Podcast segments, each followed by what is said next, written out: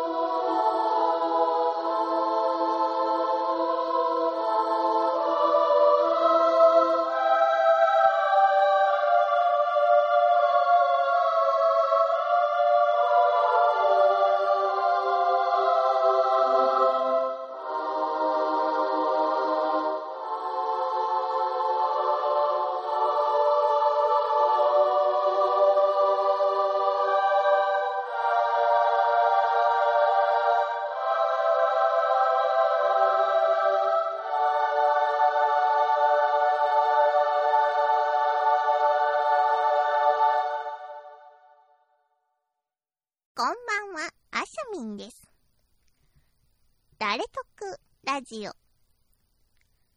この番組は、まさやんとかいうやつが、怪談だのオカルト話だのをダラダラ喋るだけの、聞いたところで誰も得をしない、とっても残念なラジオとなっております。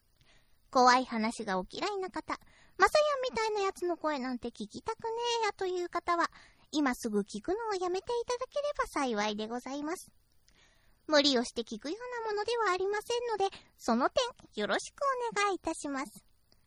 というわけで、さっさと始めろ皆様こんばんは、まさやんです。誰得ラジオ第226回となります。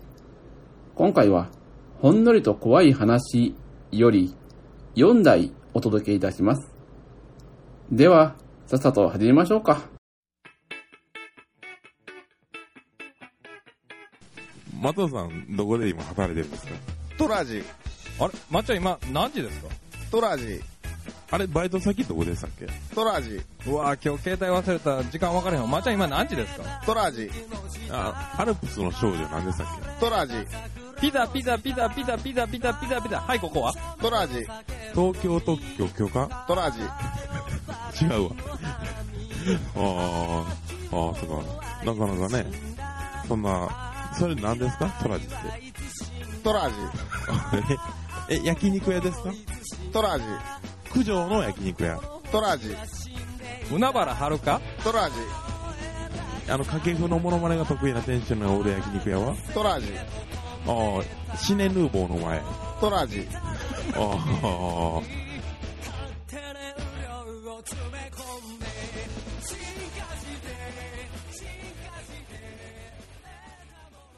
では、参ります。ほんのりと怖い話より、ブログのコメント。とあるマイナーアーティストが好きで、そのアーティストの話題中心で書いているブログをやってます。ある日、検索からたどり着いたというファンの人からコメントをもらった。最初は、こんな変なところに来てくれる人もいるんだなぁと嬉しくて、米返しをしていた。アーティストの何年も前の話を知っていたり、ファン歴も長そうな人だった。しかし、記事を書くたびに、速攻でその人からコメントがつく。5分おきくらいにブログをチェックしているのではないかという速さ。しかも内容が、携帯内蔵の絵文字乱用な上に、空気読めてないというか、冗談が通じないというか、なんとも言えないコメントに、だんだんコメントを返すのがめんどくさくなってきた。好きなアーティストもブログをやっているんだが、そのアーティストのブログのコメントにも、その人が毎回速攻でコメント。名前も同じ上に、文章の書き方や使う記号が特殊なので、同じ人が書いたということは一目瞭然。しかも、同じように空気が読めていないというか、アーティストが話の流れで冗談交じりに、某アイドルを可愛いと書けば、〇〇さんの思い人は某アイドルだったんですね。あんな人がタイプだったとは、うざい顔文字。みたいに書いてて、明らかに浮いてる。その危機快快なコメントが、リちゃんのアーティストのスレでも話題になることがしばしばあり、ボダとまで呼ばれている始末。その頃には自分のブログにもその人は来なくなっていたので、やれやれと思っていた。アーティストのブログには、引き続きその人からの空気が読めないコメがされていたが、ある日、アーティストのブログのコメント欄が、その人によって荒らされ出した。あんなに好き好き言っていたのに、手のひらを返したようにアーティストを罵倒。2ちゃんのスレにも降臨して、アーティストのブログを荒らしている本人と認めた上で、四六時中、アーティストのありもしない噂や悪口を書き込みまくり、かと思ったら、別人になりすまして、アーティストのブログに何もなかったかのようにファンコメントを書き込む。しかし、名前は書いてても文章に特徴がありすぎてわかるし、あの人、ボダは知り合いですが、事故で入院しています。みたいに書いて、別人になりすましてる始末。2ちゃんのスレでは、その何がしたいのかわからない行動に怖いとすら感じる人が続出。軽く祭りになった。自分もこんな人と一時期でも関わっていたかと思うと、背筋がゾッとする思いだった。それと同時に、嵐に対して紳士的な対応をしていたアーティストのことを思うと、その人に対して猛烈に腹が立った。今までその人から書き込まれたコメントは全部削除した。一時は収束したかに思えたその人による嵐行為が最近になってまた勃発。削除依頼を出そうかと思うほどに、その人によってスレが荒らされたと思ったら、いきなり嵐はやめてと擁護に回ったりと、相変わらず今回もおかしな状況。文章の書き方や顔文字が嵐の文章と全く同じなので、滑稽極まりない。もちろん住人は華麗にスルー。そして先日、自分のブログに書かれたコメントを見た瞬間、固まった。その人から半年ぶりぐらいに何事もなかったかのように、お久しぶりです、顔文字、と、おなじみの顔文字乱用コメントが書き込まれていた？もちろん速攻で削除したが、変な奴にブログを発見されてしまったと、今ではガクブル。あんなおかしな行動をしてた人だから、下手なことをすると何されるか。もう絶対に関わりたくない。次。幽霊団地。どの世代にも共通することだと思うんだけど、ガキってオカルティックなこと大好きだよな。なんでだろう。俺にも軽い肝試しやら、まじないまがいのことやら、休み時間のたびにやってたアホな時期があったんだが、その頃に起こった俺的に本コな話。当時、俺はすごい目立ちがり屋で、バカやっては笑い取ろうとしたり、劇とかやらされるたびに主役狙ったり、とにかくテンションが高かった。そんな小学3年生。女子の間でオカルトが入り始めた頃、友達引き連れてベートーベンの絵とか、女子トイレとか見に行ったのは覚えてるんだが、いつからか俺は霊感があると自称するようになってた。きっかけは覚えてない。ただ単に目立ちたかっただけだと思う。朝礼中に、教頭の後ろに白い女が立ってるとか言って楽しんでた。アホだ。そんな折、常々噂になってた幽霊団地に数人で行くことになった。結構な大人数で計画したんだが、実際に行けるやつは結局5、6人。確か、女子2、3人、男子3人。人数曖昧ですまん。女子は普段から中心になって騒いでいた子たちで、男子は俺と俺みたいなアホもう一人と、なんで誘ったのかも覚えてない地味な奴だった。そこはちゃんと人は住んでたんだけど、コンクリートにはツタが張ってて柵とかも錆びてるし、まさに出ますって雰囲気だった。でも、出るって話だけで、具体的にどこがやばいとかは聞いてなかったんだよな。ガキだったから、珍しいことをしてるってだけで興奮していたんだと思う。よって、計画性ゼロ。とりあえず、入って階段でも上がってみようってなった。階段といっても、普段住んでる人が使う団地の中心にあるやつじゃなくて、端についてた非常用の鉄筋作りのやつ。住人に見つかったらやばい、と子供心にも思ったのか。何階建てだったかは覚えていないが、真ん中あたりまで来たあたりで、カンカンカンって、鉄の手すりを叩くような音が聞こえてきた。俺は別に怖いとも何とも思わなかったんだけど、誰も音に突っ込まないから、踊り場に行ったところで、リズムに乗って、バカみたいに踊り始めた。周りは多分、いつものバカって感じだったんだろうけど、寿命だけは反応が違った。寿命、何やってんの？俺、踊ってんだよ。何も起こらねえし、つまんないよな。寿命、音、聞こえてる？俺、ん？だから踊ってんじゃん。そういう会話をしていたら、他の奴らが、音？何？みたいにざわついた。そしたら、女子が盛り上がり始めて、俺質問攻め。女子、え、俺くん何か聞こえるの？見える？俺、え？え？女子、見えてるんでしょ？何？教えてよ。俺、え？え？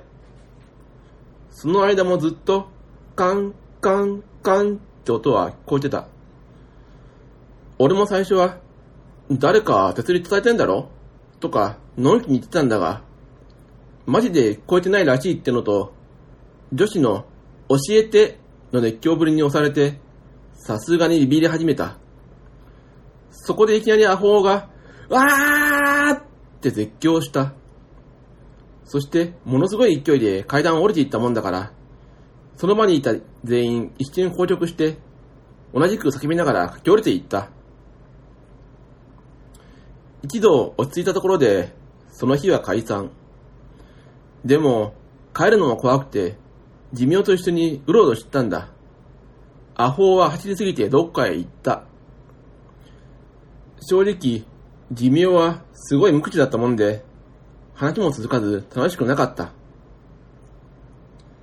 だけど帰り際に、聞こえてたんだよなって聞いたら、大丈夫だよって返してくれたのが、すげえ安心して、嬉しかったのを覚えてる。それからいきなり仲良くなったわけではないが、何か秘密を共有みたいな感じで仲間意識が芽生えた。学校でも寿命とはちょくちょく話すようになり、そこからは腐れ縁。寿命は中学校あたりからいきなりもて出して、今ではあいつの方が数倍リア充です。まあ、これで終わればよかったんだけど、後日、一緒に行った女子とアホが、変な音が聞こえるんだけど、って言い始めたのには参った。しかも、俺が霊感あると思われてるから、助けてよとかすがられるし、当時の俺は、親にべったりくっついて寝ていたりというビデオ。相手が強いから、とりあえず拝んでおくけど、効果あるかわからない。と、適当なことを言って交わしていた。これ以上変えたくなかった。というのが本音。そしてある日、移動教室で階段を上がってるとき、アホが、鳴ってる鳴ってると、俺のところにやってきた。そして俺にも、確かに階段で、カン、カン、カン、と鳴ってるのが聞こえてしまった。俺は、クラスメイトが集まっている中で、急いで、ディミオの姿を探した。ディミオは、集団の後ろの方で、無表情にぼーっと立っていた。俺には、仏の顔だった。また、階段を駆け下りようとするアホを、すぐさま寄ってきたディミオが落ち着いた声で、俺くんが除霊するから大丈夫。先行ってて。といった感じでなだめた。アホとその他のクラスメイトが去って、アホとその他クラスメイトが去って、俺とディミオだけになった時も、シーンとした踊り場で、音だけはずっと響いていた。すでに学ブルな俺にとって、やたら冷静なディミオだけが最だった。俺、ど、どうすんの？俺、霊感とかないんだけど。いつディミオに嘘をばらしたのかは覚えてないけど、ディミオはとっくに分かっていたみたいだった。俺は、ディミオにしがみつき、じっと上を睨んでいたが、音だけで姿はちらりとも見えなかった。俺、上、行ってみんの？俺無理なんだけど。ディミオはさらいと言った。ディミオ。何言ってんの？あれ、下にいるよ。え？ディミオ。俺くん、リコーダー貸して。俺の手からリコーダーを取り、自分の荷物を押し付けると、ディミオは、あーっと規制を上げた。リコーダーで手すりをむちゃくちゃに叩きながら階段を駆け下りていった。もう何にビビっていいのかわからなくなって、俺は唖然とそこに立っていた。寿命の立てる音が聞こえなくなった時、例の音も消えていた。寿命が戻ってこなかったから、恐る恐る踊り場から下を見ると、寿命がニヤニヤしながら立っていた。そしてそのまま、ニヤニヤしながらまたこっちに上がってきて、リコーダーを手渡された。地味を、もう大丈夫だよ。よくわからなかったが、ディミオが何かすごいことをしたのは分かった。ディミオは俺の手から教科書と自分のリコーダーを取り、行こう、と言った。というか、自分のリコーダーあるなら自分の使えよ。それから、さらにドキュン化していった俺の死に拭いを何度かディミオに頼んだことがある。まあ、俺は本当に霊感ないし、この板で見るような恐ろしい体験ではないんだが、ガキの頃から、俺くん、ディミオと友達なの？と、女子に言われることは何度かあったが、ディミオがモテ始めるにつれ、そのニュアンスが着実に変化していったのが、虚しい。次、巨木。この話は、以前俺が旅先で経験した事実に基づいて書かせてもらう。N 県の温泉へ、車で2泊3日の旅行へ行った時の話。移動の途中で、森の巨人たち100選と書かれた標識が突如現れた。どうやら、全国の古有林の中から100本選ばれた巨木の一つらしい。特に巨木には興味のなかった俺だが、とりあえずどんなものか気になって、吸い込まれるようにその場に車を止めた。車の後部座席には、妻と子を渡したまま、一人で見に行くことに。入り口には、巨木に関するちょっとした情報が掲示されていて、それを一別してから、緑の絨毯のような切り開かれた道を登っていく。何度か折り返しながら、500メートルほど進むと、巨木への道のりを示す寂しい看板が現れた。そこから先の道は、道幅がほんの50センチほどしかなく、よく見れば雑草がかなり大きく育っており、最近あまり人が通ったと思われる形跡もない。こんな細い道を進んでいくのか。その日はぐずいた天気で、すでに夕方に差し掛かる時間帯のため、あたりが薄暗くなりかけている。でもここまで来たんだから、と思い、少し迷った末に、再び登り始めることにした。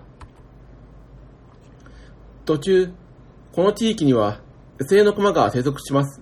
という、観光案内所の言葉を思い出してビビりながら、拾った棒で適当なものを叩いて音を出しながら、残りの工程を突き進む。しばらくして汗をかきながら、どうにか巨木までたどり着くことができた。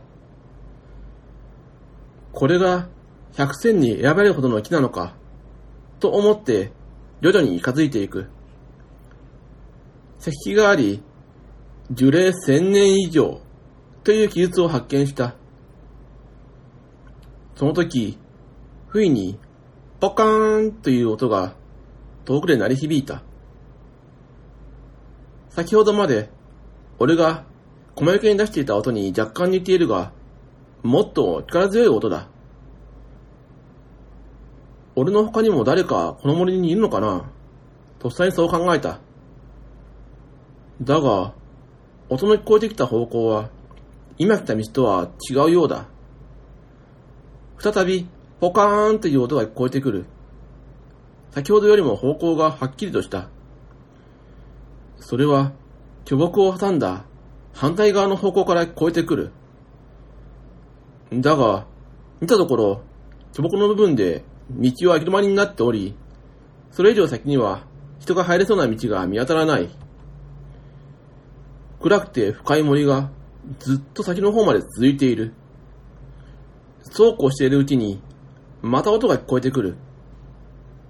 しかし今度は、先ほどとは別の方向から聞こえてきたようだ。その音は、まるで、最初に聞こえた音に呼応するように、誰もいない森の中にこだました。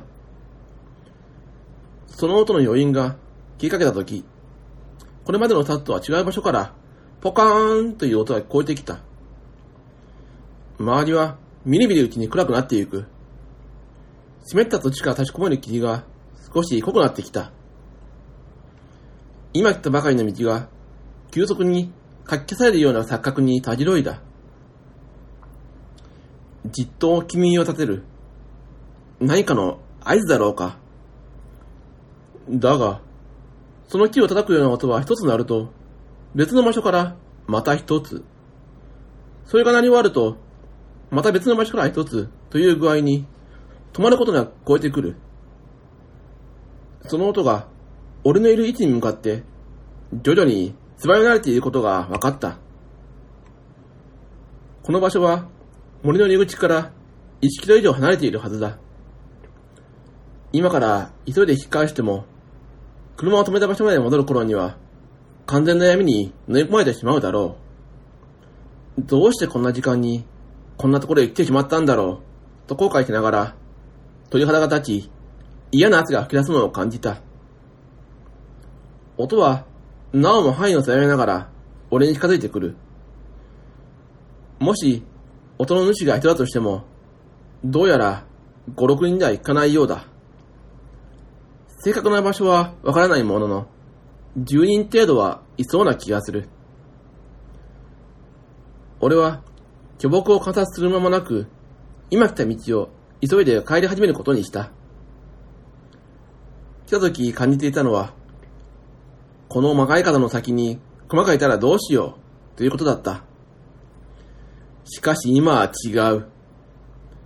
この曲がり方の先に音を立てている相手がいたらどうしよう。そうした考えが頭に浮かべそうになるのを必死に振り払いながら、黙々と来た道を戻っていく。その間も、絶えることなく木を叩く音が俺に近づいてきている。ふと、ある曲がり角の手前に差し掛かった時だった。その先から、ものすごく嫌な気配を感じて、先に進めなくなってしまった。いや、気配ではない。ほんの小さな違和感だったのかもしれない。それとも、草の吸えるようなわずかな音だろうか。何かがいる。だが、見てはいけないような気がする。しかし、音は確実に範囲を狭めながら俺に近づいてくる。後ろを振り返る。数分前に自分がいたあたりから、ひときわ大きな音が聞こえてきた。もう迷っている暇はない。どちらにしろ、狭い一本道しかないのだ。気合を入れ直して、マレカトの先に歩みを進める。その瞬間、一人の高齢者が足元に手を伸ばして何かを取ろうとしている光景が目に飛び込んできた。野球帽のような形の帽子をかぶり、城の時に着るようなポケットの多いジャケットを羽織って、ゆったりめのズボンを身につけている。足元を見ると、長靴のような靴を履いていて、そのつま先あたりにかがんで手を伸ばし、何かを取ろうとしているのだ。俺はびっくりした後、気を取り直し、あ、こ、こんばんは、と声をかけた。顔の表情は帽子のつまの部分で全く見えない。その高齢者は、俺のかけた声に反応を示し、ゆっくりと体を起こし始めた。そして、顔が見えるかどうかというところまで立ち上がると、ビデオの特殊効果を見ているように、体が薄くなり始め、フェードアウトしてしまったのだ。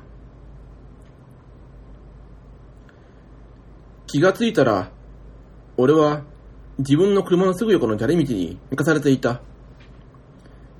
ゴツゴツした不愉快な背中の痛みで目が覚めたのだ。心配そうに覗き込む見知らぬ男女が俺を取り囲むように数名いた。帰りが遅い俺を心配して車で待っていた妻が通りがかりの地元の人を呼び止め俺を探してもらったんだそうだ。この近辺では、夕暮れ近い時間に標高を見に行く人はあまりいないらしい。時折、旅行者が知らずに入り込んで、俺のように気絶した状態で見つかるらしいのだ。俺が見に行ったのは秋頃だったが、夏でも夜はかなり冷える場所らしく、見つかるのが遅ければ、凍死した状態で発見されることもある、と教えられた。音の正体は結局わからなかったんだが、もしかしたら、その付近で亡くなった方の霊なのかもしれない。次、九死両門。私の実家がある地域は山が多く、たくさんの特徴があるんですが、野生の熊が生息していることでも有名な地域です。春から秋にかけては、都会から温泉や観光の目的で多くの客が訪れます。ここら辺の集落では昔から山菜採りなどに山に入って生計を立ててきた人も多く、その中でも熊との遭遇というのが最も怖い現実的な話として伝えられています。しかし、その熊と双璧をなす怖い話がもう一つあるのです。山へ入る場合、通常は熊を避けるために熊よけの鈴を身につけます。その熊よけとして昔から鈴を身につける以外にやってはいけないというのが我々の集落で言い伝えとして残っているんです。詳細な方法についてはなぜか名言が避けられてきたものの、私も幼い頃から鈴を使う以外の方法で熊焼きをしては決してならないと教え込まれてきました。下手をすると開いてはならない霊門を開けてしまうことがあるというのがその理由です。その霊門は九死両門と呼ばれているのですが、一説によると、急に死ぬ霊門と書いて、急死霊門と読む場合もあるそうです。この霊門の先には、冥界へとつながる巨大な霊道がぽっかりと口を開けており、付近を通るありとあらゆる生命体の魂をブラックホールさながらに引きずり込んでしまうという恐ろしい言い伝えがあります。その霊門が一度開いてしまうと、人の力では決して閉じることができず、次に閉じられるのがいつになるのかは全く不明とのことです。ただ、ある一定数以上の魂を引き込んだ後なのか、それとも、ある一定期間を過ぎた後なのかは、はっきりしていないものの、何もしなくても、いつの間にか閉じられてしまうと伝えられています。その霊門ですが、一人以上の人間の魂を生贄に開門するとされており、開門される条件として、はっきり分かっているものがいくつか与えられています。1、夕方から翌朝方までの薄暗い時間帯から完全な闇までの時間帯であること。2、一人ないしは二人という少人数だけで入山していること。3、ある一定のリズムで何らかの音を立てること。4、開門の直前まで意識が保たれていること。この他にも条件があるのかもしれませんが、私が覚えている範囲ではこんなところです。実際にこの霊門が開いたという文献はほとんど残っていないんですが、はるか昔に多くの悲劇を生み出したということが言い伝えで残っています。また、仮に全ての条件を満たして霊門が開いてしまったとしても、昼間などの明るい時間帯には特に問題が発生しないようです。つまり、薄暗くなるとぽっかりと霊道が口を開け、明るくなるとその霊道が一時的に道を閉ざすというのです。九種両門の名前の由来ですが、8人の狩猟と1人の門番によってこじ開け合える霊門だからという説があります。入山した人間が少なくとも上記の条件を全て満たした状態で何らかのリズムで音を鳴らしたときにそれに呼応する形でその人間を取り囲む8方向から順に何らかの返事が返ってくると言います。最初は遠巻きに聞こえていたその返事が次第に場を狭めていき、最終的にはその返事の正体が見えるか否かというところまで近づいたときに、開門した霊道の内側、主に地面や山の斜面等から不意をついて、最後の修行、門番が襲いかかってきて、その人物を霊道に引き込んだことをもって、霊門が開かれるというのです。正直、幽霊を見たことがなかった自分は、あまりその手の話を信じていませんでした。ところが最近、その内容に非常に似通った内容の書き込みがボースレーに投稿されたので、びっくりして書こうと思いました。その内容によると、一般的に誰もがやってしまいそうな単純な方法で霊道が開いてしまうようです。そして、その書き込みでは軽く触れられていましたが、開門の直前ぐらいのタイミングで、たまたま気絶して助け出されたため、霊門が開かなかったのかなという雰囲気が読み取れました。我々の言い伝えとして残っている話でも、最後の最後で何らかの理由により気を失った人は、その霊門に気づき込まれなかったという話が出てくるんです。万が一、その九種両門が開かれていたとしたら、それ以降に知らずに入山した多くの人が犠牲になったんではないかと思うと、すごく怖くなりました。